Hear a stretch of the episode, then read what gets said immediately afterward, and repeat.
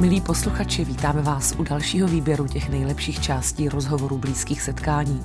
Herce Romana Vojtka čeká premiéra One Man Show Otec v šesti nedělí a mě o tomto představení přišel popovídat do Radiokafe Vinohradská 12. Herečka Simona Levandovská stvárnila v novém filmu Aristokratka ve Varu postavu Denisky. Mě vyprávěla o tom, co všechno se musela kvůli roli naučit.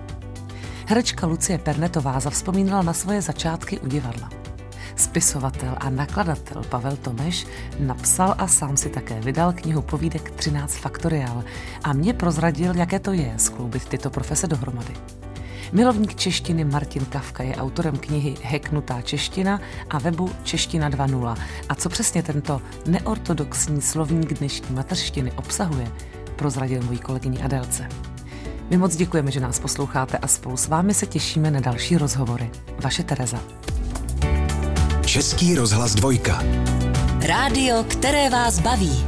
Dalo se čekat, že když můj dnešní host Roman Vojtek je skutečně šesti nedělí, tedy jeho žena samozřejmě a on jako otec s nimi, s tou rodinou a současně zkouší takovou hru, že nám to povídání bude pochopitelně jako oscilovat a přeskakovat z jednoho tématu na druhé, protože se mu to určitě nesmírně prolíná.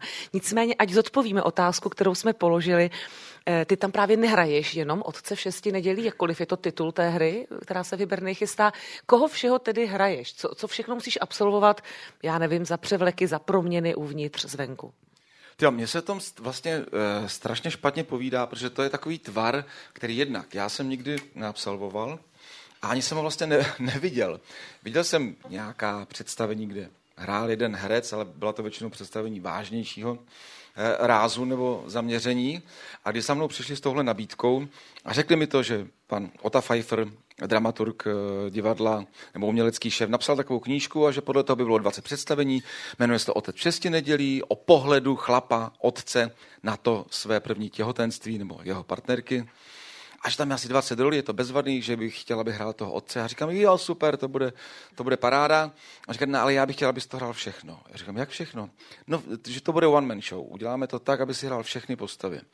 Tak eh, mě to natolik jako zaujalo, že jsem řekl okamžitě jo, až potom mi zpětně došlo. Co to znamená? Co, co to jako všechno znamená. A teď to poznávám. A i ten náš porod tohoto představení, který teda ještě úplně porodem nebyl, protože máme premiéru až 15. února, ale vznikalo to tak, že pan autor dodal nějaký text a my, eh, taková čtveřice chlapů společně s režisérem Petrem Svojtkou, s panem, eh, eh, prostě byli jsme čtyři, no, čtyři chlapy, ať to, ať nejsem dlouhej, jsme seděli 14 dní a kutali do toho textu a zanášeli do toho eh, své zkušenosti a zážitky, protože dohromady jsme měli asi 20 dětí. Eh, takže naše ženy, až přijdou se podívat na představení, tak se mnohdy uvidí. Ale, ale já jsem se ptal, jo, doma, já jsem se ptal, to mám povolený. Takže třeba ve scéně v porodu, kdy mě v tom představení nechtě škrtí moje žena, to je z mého života. Eh, to se opravdu stalo, ale a ty hraješ, počkej, takže, a ty hraješ jako, jak hraješ hodně postav, jo? tak my teď nevíme, ty hraješ tu ženu, co rodí, nebo hraješ Já hraju všechny. toho od... Já hraju všechny. Já vlastně, já vůbec nevím, jak to jako popsat. Ty hraješ jo? to miminko. Ale samozřejmě jsme na divadle, takže to není tak, že já jsem otec a vypravěč v jednom, pak si dám tři minuty pauzu, jdu se převlíknout, dát si paruku a přemalovat a tohle, ale během, dokonce tam jsou scény, kdy jsme na jevišti tři. A to jsi pořád ty. A to jsem pořád já. Už je to fascinující. A takovým střihem, nebo náznaky, nebo dialektem, nebo změnou hlasu, nebo část změny kostýmu. Charakterizujeme různé postavy. Takže tam mám e, svého nesnesitelného šéfa Ivana. Mám tam své rodiče, které jsou z Valašska. E, já jsem taky z Valašska, takže používám rodnou řeč, respektive ten dialekt. Moje tchýně je ze Slovenska. Eh, náš ginekolog je z Ukrajiny eh, a tak dále, tak dále. Eh, jsou tam mý čtyři kamarádi, který každý to z nich je trošku jinak charakterově odlišný, takže těch postav je opravdu hodně.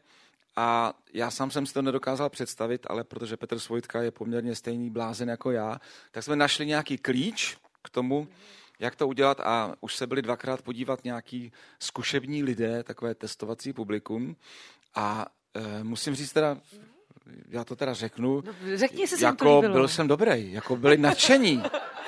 fakt jako byli nadšení. A... Ty teď vlastně hraješ eh, diváka toho představení a řekni nám, jaký byl Roman Vojtek, že hraješ Hele, skvělej, to je prostě, nevím, v životní formě normálně. Já mám pocit, že ten pan Vojtek se pro toto představení narodil. Ale tam je ještě jedna důležitá část, která mě teď napadla, protože k tomu navedla. Já tam mám hereckého partnera, myslím to vážně, je to ten divák. Opravdu tam eh, vlastně po celou dobu toho představení hodně komunikuji eh, s tím divákem, různě ho do toho zapojuju, ale nebojte se, jako nezvu lidi na jeviště, aby mi hráli ma- maminku třeba ale prostě tak se s těma různě povídám.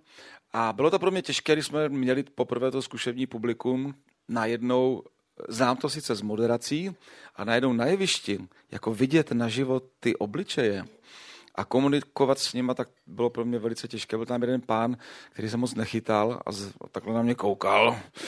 Ještě, že to nevidíte vy u, u přístrojů doma nebo v autě, když posloucháte rádio. A to dokáže toho herce tak jako vykolejit. E, ale pak se chytil i on a odcházel spokojen. Tak protože většinou respektujeme takzvanou čtvrtou stěnu, pokud to není právě, jako, nebo jsme zvyklými činoherci nekoukat příliš a nepartneřit s divákem, myslím osobně. Ano. Takže v tom je to asi pro tebe taky jiné, to, to nezažíváš nejčastěji, většinou hraješ tu čtvrtou stěnu. Právě, že skoro vůbec. My máme, my dva takové jedno společné představení, eh, které se jmenuje Milujte, ale v divadle Palas, tam jsme čtyři herci a taky hrajeme každý minimálně deset postav, mm. ale, ale měníme se když jsou dva na jevišti, tak ti druzí dva se většinou připravují, převlíkají, dávají si paruky, ale je to takový podobný princip, jenomže já se moc nepřevlíkám. Je to velká pravda, já jsem to už dlouho nehrála, ale je to krásný, krásný titul Miluji tě ale v Palasu. Uh, prosím tě, uh, když jako se podíváme na to představení, teď, které tam střídáš, uh, je to s pauzou? Je to jako, normálně jedeš jako klasický představení, a nebo je to tím, že to je one man show, tak to celý uzavřeš a odvyprávíš sám během třeba hodiny 20. Jenom záleží, jak dlouho se takhle potíž převlíkáš teď, a co teď možná absolvuješ. spoustu lidí odradím, má to pauzu. Ne, proč bys odradil, naopak? Má to pauzu, takže ano, z, eh, potřebuje i, i divák, si myslím, protože první půlka končí porodem, který je velice dramatický a, a dynamický. Eh, při tom porodu hraju sebe, moji ženu, eh, porodní asistentku a doktorku. Jo, jsme tam čtyři. Počkej, a to je to škrcení, k tomu se za chviličku dostaneme totiž ano. v civilu, to mě bude zajímat ta paralela doopravdy.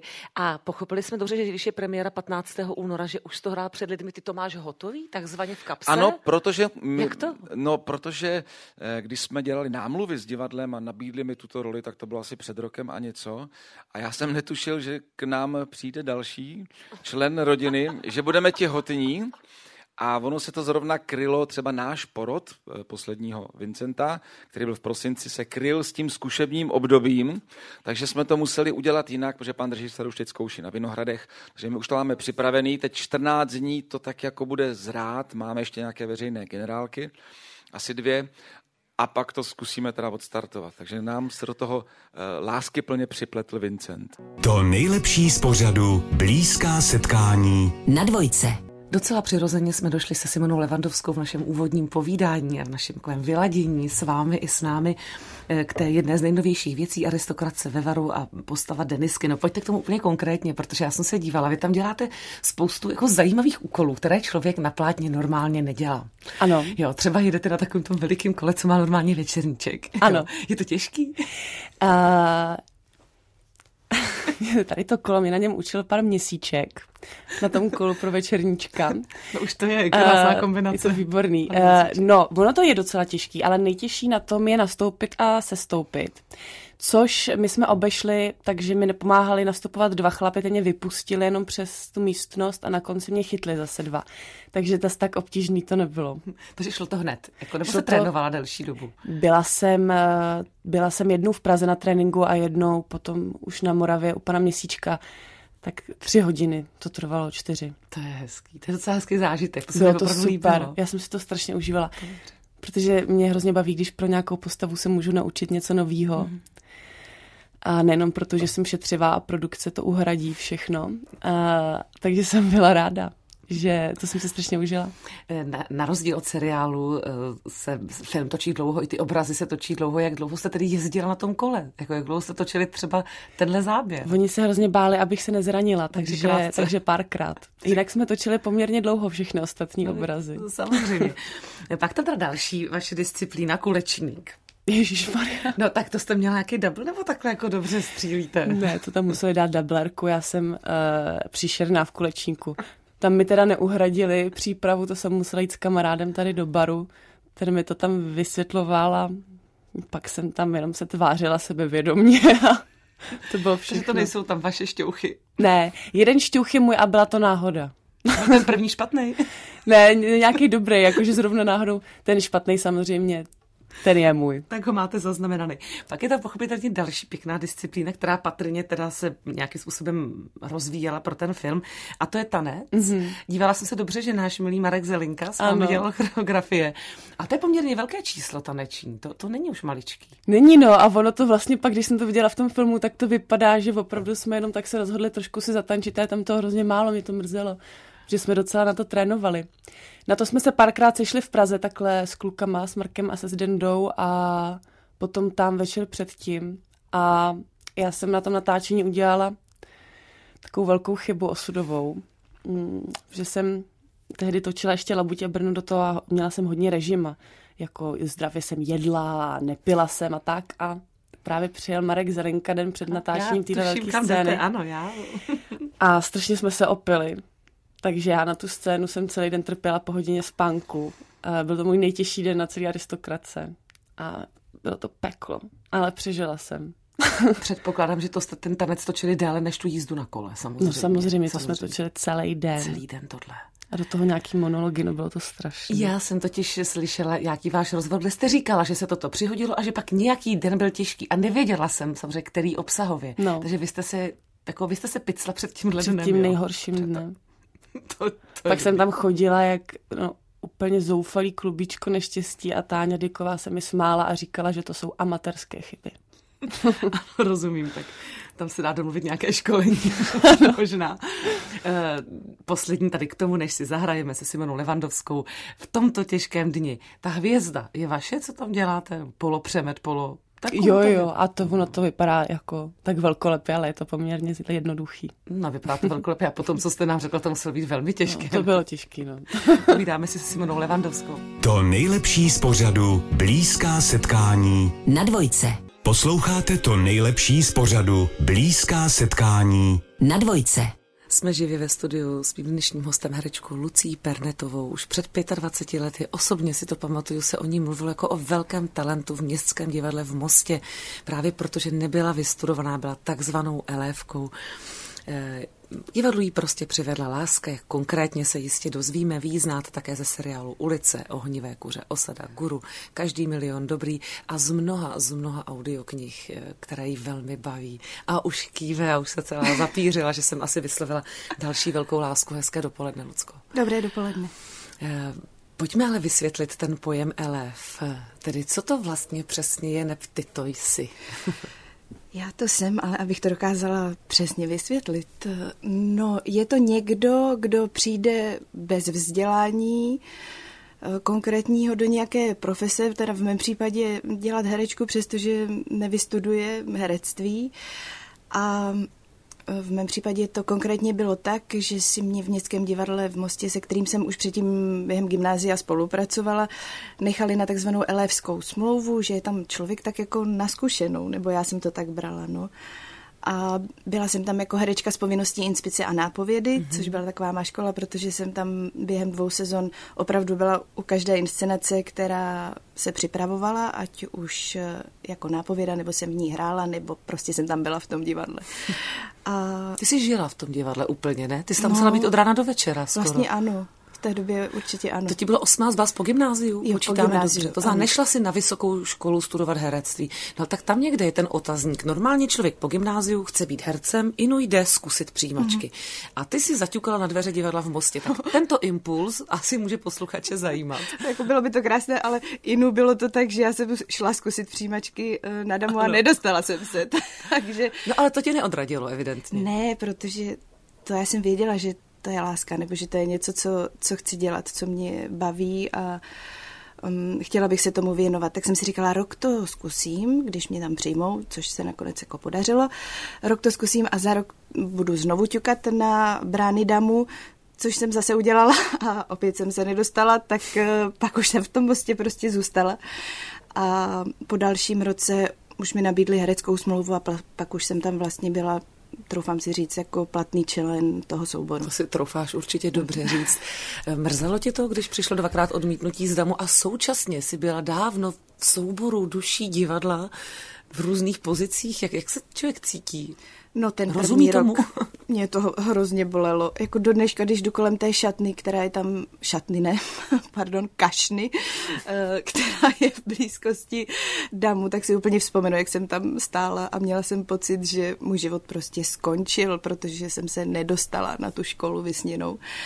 A to mě bolelo, ten další rok už to bylo trochu snažší, protože byl na těch eh, přijímačkách pan Rezner, který tam potom se mnou mluvil a říkal mi, že ty, ty jsi v Mostě a podívej, co tam hraješ, protože já jsem měla opravdu, to bylo štěstí, protože mně se povedlo, um, že jsem se dostala k roli Mimi v Loupežníkovi a Ani v Rozmarném létě. Měla jsem tam hezké role na to, že jsem vlastně byla úplně mm, na začátku hmm. té kariéry. A on říkal, tak co blbneš, tak tam zůstaň a hraj.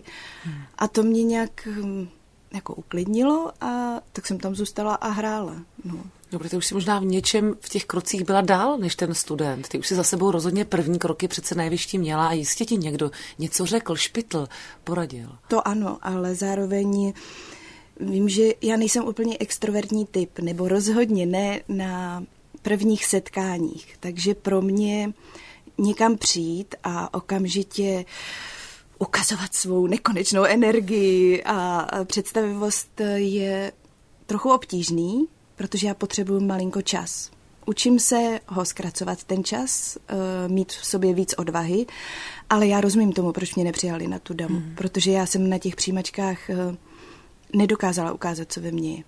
A přitom ve stejný čas si to už třeba na jevišti v roli Mimi dokázala, když zhasla světla v sále, rozsvítilo se jeviště? No to myslím, nebo doufám, že ano, hmm. protože tam byl, tam byl za námi dvouměsíční proces toho zkoušení. Jo, a tak eh, tím si člověk prošel a když vím, co říkám a co chci, získávám nějakou jistotu, věřím těm lidem kolem sebe, pak můžu dodávat nějakou svoji sílu a no, ale mm, jakoby když někam přijdu poprvé, nejde to se mnou tak rychle. to je hezký. Český rozhlas dvojka se spisovatelem a stand-up komikem Pavlem Tomešem, těm, co sledují občas pořady jako Comedy Club nebo Nastoják a taky můj host, velmi dobře známý, stejně jako těm, kteří mají přehled o české literatuře a rádi čtou. Je totiž i držitelem magnézie litery za svůj humorný román Až na ten konec dobrý. Oblíbené jsou i jeho knížky fejetonů Facky z Marzu, zápisky malého tyranosaura a tohle lidi hodně berou. No a my tu teď sedíme nad úplně novou knihou 13 Faktoriál. Kdybyste to viděli na obalu, je to 13 s vykřičníkem a hned na druhé straně jste upozornění, že přesně takhle to číst nesmíte, takže to přesně tak nečtu. A proč je to 13 faktoriál, si hned povíme. Krásné dopoledne, Pavle. Eh, dobré dopoledne. Krásně jste to řekla. Vy byste eh, pro mě měla pracovat pro mě, pro mě nakladatelství. Vy jste naprosto vyčerpávající v tom, jak jste to krásně všechno řekla o mě. Ano, a co bych u vás přesně dělala, prosím vás, ve vašem nakladatelství? Já myslím, že byste, že byste pro vás to tam našlo víc, ale samozřejmě bych uklízela, byste, uměla záchod. No, začala byste ve skladu samozřejmě, tak protože logicky. si musíte udělat takovýto kolečko a pak bychom vás spustili na něco těžšího. To je jasný. Mohla bych pak i někdy psát? no, tak samozřejmě mohla, mohla byste uh, dělat mě korektury, ale uh, je to uh, až fakt po nějakém čase, až byste se opravdu osvědčila. Až byste fakt s tím paletákem a s těma paletama knih najezdila nějaký kilometříček. No tak teď mi pojďte říct, jak bylo vaše životní kolečko, u čeho nejnižšího jste začínal, než jste svým vlastním vydavatelem? to, no tak asi úplně nejnižšího, za co považuji, tak všichni lidi, tak asi tak to bych měl říct, že jsem byl novinář na rovinu, takže asi v novinách.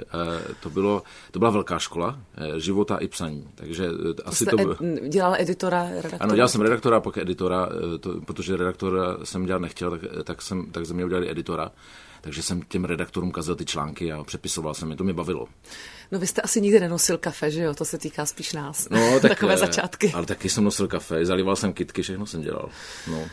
Dobře, takže tam bylo odpíky a teď jste svým vlastním vydavatelem a vydal jste si všechny své knihy? Jste ne, všechny vydal? ne, všechny samozřejmě ne. ty první vydal nakladatelství, eh, které už teda neexistuje, ale za to já nemůžu, eh, jakože chovali kvůli mě, ale eh, samozřejmě potom jsem se rozhodl, že nakladatele, s kterým bych byl úplně spokojený, nenajdu jinde než u sebe doma a že to budu já, takže abych si s ním úplně rozuměl a hlavně dělal pro mě to, co bych chtěl a aby ty knížky vypadaly tak, jak chci já tak jsem prostě oslovil sám sebe. A doteďka nám to docela dobře funguje. Jste se sebou spokojený? Ano, jsem se sebou velice spokojený, jako s nakladatelem. S autorem bych jako nakladatel toho autora někdy jako mm, mám jisté výhrady, ale víte, jaký jsou ti autoři hrozní, že? Máte to těžký. Máte v sobě takové dva rysy, to znamená, eh, já nevím, že jste jako na jednu stranu tvořivý, na druhou stranu exaktní, jako máte ty dvě polohy, kterou potřebuje tvořivý člověk a člověk, který to musí dát nějak prostě ven, v nějakém řádu? No, myslím si, že jo. Eh, jako asi moje manželka by nesouhlasila, pokud jde třeba o domácí práce a takové věci, ale pokud jde o to nakladatelství, tak já mám Excelové tabulky, eh, prostě mám rád právě v tom pořádek, rád vím, kde jsou, jaký knížky, píšu si každou knížku, eh, prostě kterou jsem kde prodal nebo komu jsem ji dal. A jako vlastně, mi to, vlastně jsem zjistil, že mi to nějakým zvráceným způsobem baví. A pak jsem, někdy se i podezírám, jestli jsem nezačal psát knížky pro to, abych je mohl prodávat, vozit je, chodit s nima na různé trhy a, a tam sedět a, a mít to konečně tu pokladničku. Je to takový legrační, ale si tady plním taky ty dětské sny. Vy si vlastně trochu hrajete, to no, vypadá. No, no, no. Ale vám to hodně vychází. No, tak... Protože vám vychází Protože mi to baví asi možná, no. Hmm.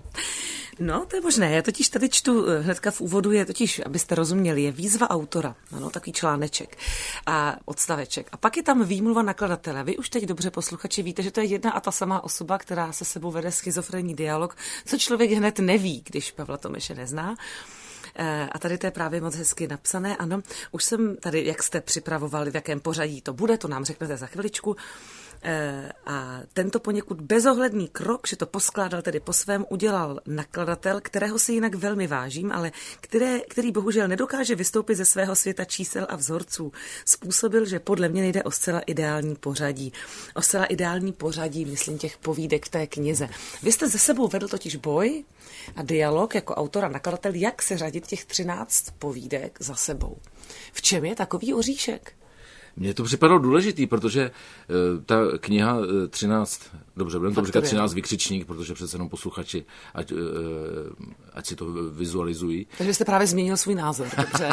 dobře. ne, tak teďka mluvím jako autor a jako nakladatel bych byl striktnější samozřejmě, ale já jsem prostě těch 13 povídek je tak, eh, si myslím, tak různorodých a ty hrdinové a ty příběhy a ty jejich témata jsou tak eh, pestrý, že jsem eh, měl pocit, že je jako důležitý, jak je za sebou poskládám. Já jsem si opravdu dělal listečky, kde jsem si psal jako tahle povídka, jo, takže tam je sex, jo, hodně jo, pár vulgarismů a je, to, je tam prostě násil, hodně násilí. Tak jsem nechtěl, aby takový dvě, a tak měl jsem takový listečky. Aby nebyli za sebou. Třeba, aby třeba takové. za sebou, aby byli dál od sebe, jo, aby prostě nebyli 3D sex a pak 3D jsou násilí, jo.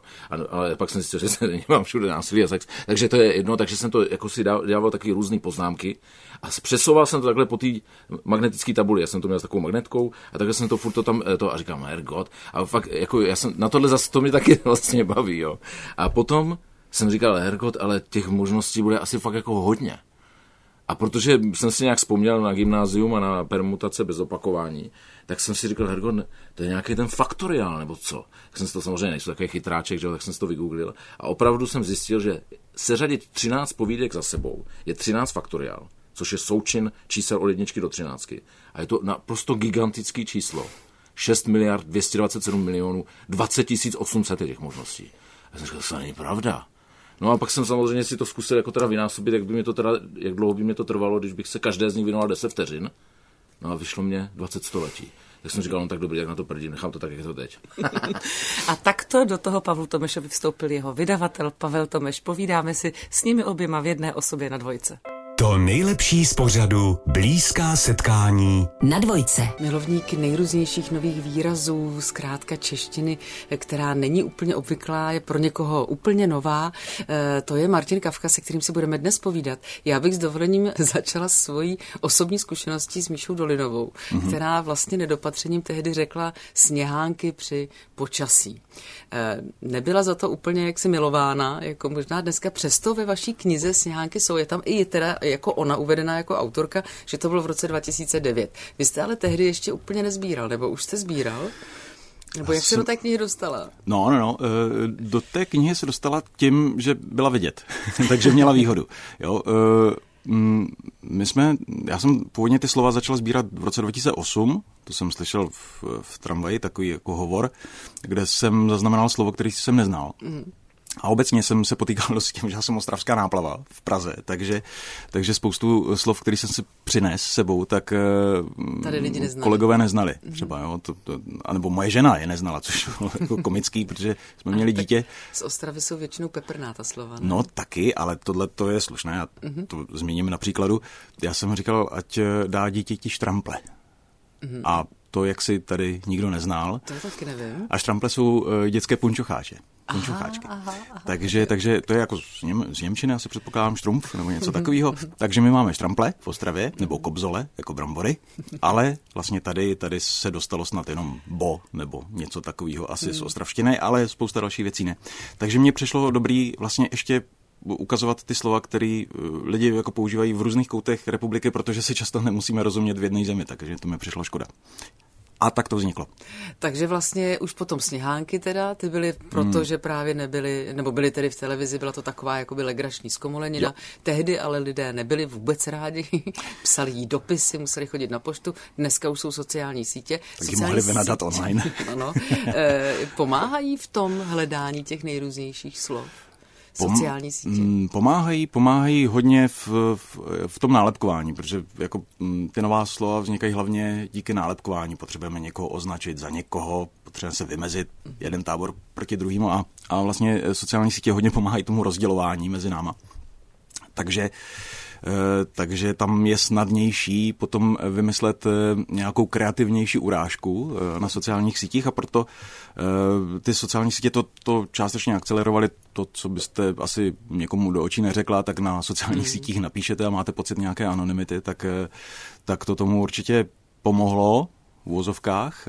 V něčem to pomáhá, v něčem to škodí a v tomhle zrovna to, to docela rozjelo. Ale myslím si, že, že třeba za covidu, Eh, kdy těch slov bylo strašně moc, tak, eh, tak eh, sociální sítě byly úplný to byl, to byl líheň, rybník, tam jsme to tahali úplně jako neuvěřitelně, jako jedno slovo za druhým.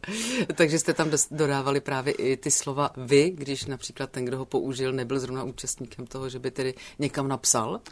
Je to tak, to no. sami vyzobávali? Je to tak, to je vlastně, jazykověci tomu říkají excerpce, takže my jsme prováděli takovou ale excerpci, eh, projížděli jsme eh, různé texty nebo, nebo to, co jsme zaslechli v, v televizi nebo, nebo v rádiu, tak jsme si ta slova vyzobávali a dávali jsme je do slovníku. A na tom úplném začátku mi pomáhala žena, pomáhalo mi pár kamarádů, byl to takový jako trošku jako zájmový kroužek a, a bylo to tím, že, že samozřejmě jednak ten slovník onlineový neměl žádný uživatele, eh, kteří by tam sami přispívali. Eh, takže, eh, takže to vznikalo hodně zdlouhavě, pomalu a eh, na hodně tomu, tomu potom pomohla ta knížka, která, která to Ta už byla vlastně vydána po nějaké době, po to už tam letech. nějaký materiál musel být. Takže vlastně ten začátek tak. byl asi hodně těžký v tom, že jste třeba měli na papírku napsaný 20 slov a s tím se jako těžko začíná. Jo, jo, to je pravda. Na začátku, na začátku jsem měl pár slov v nějakým dokumentu nebo na nějakým, v nějakém sešitu a, a po roce, až vlastně jsem to překlopil do online podoby, že až po roce vznikl online slovník, kde už teda mohli předávat slova všichni. No a e, díky tomu, díky tomu se to, se to postupně, postupně rozjelo. Ale s těma sněhánkama, to je hezký příklad, to je... Mm, vlastně jako, jako blending, splývání jako slov, že máte sněhovou přeháňku, děláte z toho sněháňku, sněhánka. A, a vznikne někdy hezké, někdy méně hezké slovo, ale lidé jsou obvykle na nová slova jako vysazení, na radě je slyší, trošku jim to narušuje nějakou slovní zásobu, kterou mají a říkají, to neexistuje, to nemůže, nemůžeme používat. Pak se často dotazují taky jako jazykovědců, jestli můžou ta slova používat nebo nemůžou, což je vtipné, protože jako nikdo nám úplně nenařizuje, jak máme mluvit. A doufejme, že ještě dlouho nebude. A e, tahle slova, jako, která vznikají náhodou přeřeky, jsou kouzelná, když se potom usadí a, a zůstanou v tom jazyce, je to přece obohacení toho jazyka, je to mhm. krásný. Mm-hmm. Vy jste zmínil pandemii a mě utkvělo slovo ústenka. Ano. E, to je správně, no, tak já to do té doby neslyšela, od té doby taky ne, protože doby... používáme roušku celkem běžně. Proč vznikne ústenka? Ústenka, no, taky se říkalo, že ústenka je jízdenka do ústí, že? Ale to je vlastně právě proto, že to nikdo nikdy neslyšel do té doby. To je... Uh, to, no ne, to někdo řekne, ale z těch politiků třeba, nebo ano. někdo v té televizi, na kterou jsme denně koukali, hltali, že najednou byla ústenka z ničeho ano. nic. No, tehdy se použila spousta nových slov, které jsme nikdy neslyšeli, že koronavirus byl nějaký mm-hmm. jako asi odborný termín, ale nikdo to nikdy neslyšel. Eh, Covid byl vlastně zkratka, která vznikla znovu, ale eh, ústenka byla, byla jedna z těch věcí, No, ale úplně se nechytla, že jo. Chytla se hmm. rouška, e, respík, respirátor. Řekněte mi, kdo jde jako první a řekne, buď se někdo s někým sadil, mm, a řekne, ano. já to zkusím říct, uvidíme, bude legrace. A pak se to tak normálně, že jo, říká, pak to vlastně na to všichni přistoupí mm-hmm. v té televizi eh, nechci říkat úplně jenom politici, ale třeba i moderátoři možná, nevím, na to prostě přistoupí a používají to slovo. Ta ústenka uh, zní eh, vlastně docela spisovně, mm-hmm. že? Takže, uh, takže tam měla velkou šanci se prosadit, zvlášť když to někdo začne tlačit a, a použije nějaký jako mm, amplion, megafon, když, když to použijete v médiích, když to použije politik, když to začne, mm, začnou používat lidé v běžném vlastně hovoru, tak, tak, to slovo, tak to slovo se uchytí. A velkou výhodu mají mluvčí, kteří mají přístup jako k obrovskému publiku. No? Takže když, když to používá politik, když to používá novinář, když to, používá, eh, když to používají třeba celebrity, tak eh, mají velkou šanci to slovo prosadit do slovníku, protože přece jenom mají nějaké publikum, ať už oddané nebo méně, a ať už se to lidem líbí nebo ne, tak eh, začnou to používat třeba jako byč na toho člověka, který to používá, jako že jak může používat takovéhle slovo. A, a vlastně ale tím opakováním se to slovo usazuje v, v té slovní zásobě. No. Já jsem si tady pár takových slov vypsala, tak jsem moc ráda, že jste přišel a vy mi určitě poradíte, jak mám správně mluvit. Martin Kavka je mým dnešním hostem. Poslouchali jste to nejlepší z pořadu Blízká setkání. Další rozhovory Terezy Kostkové a Adély Gondíkové uslyšíte každý všední den po 11. hodině na dvojce.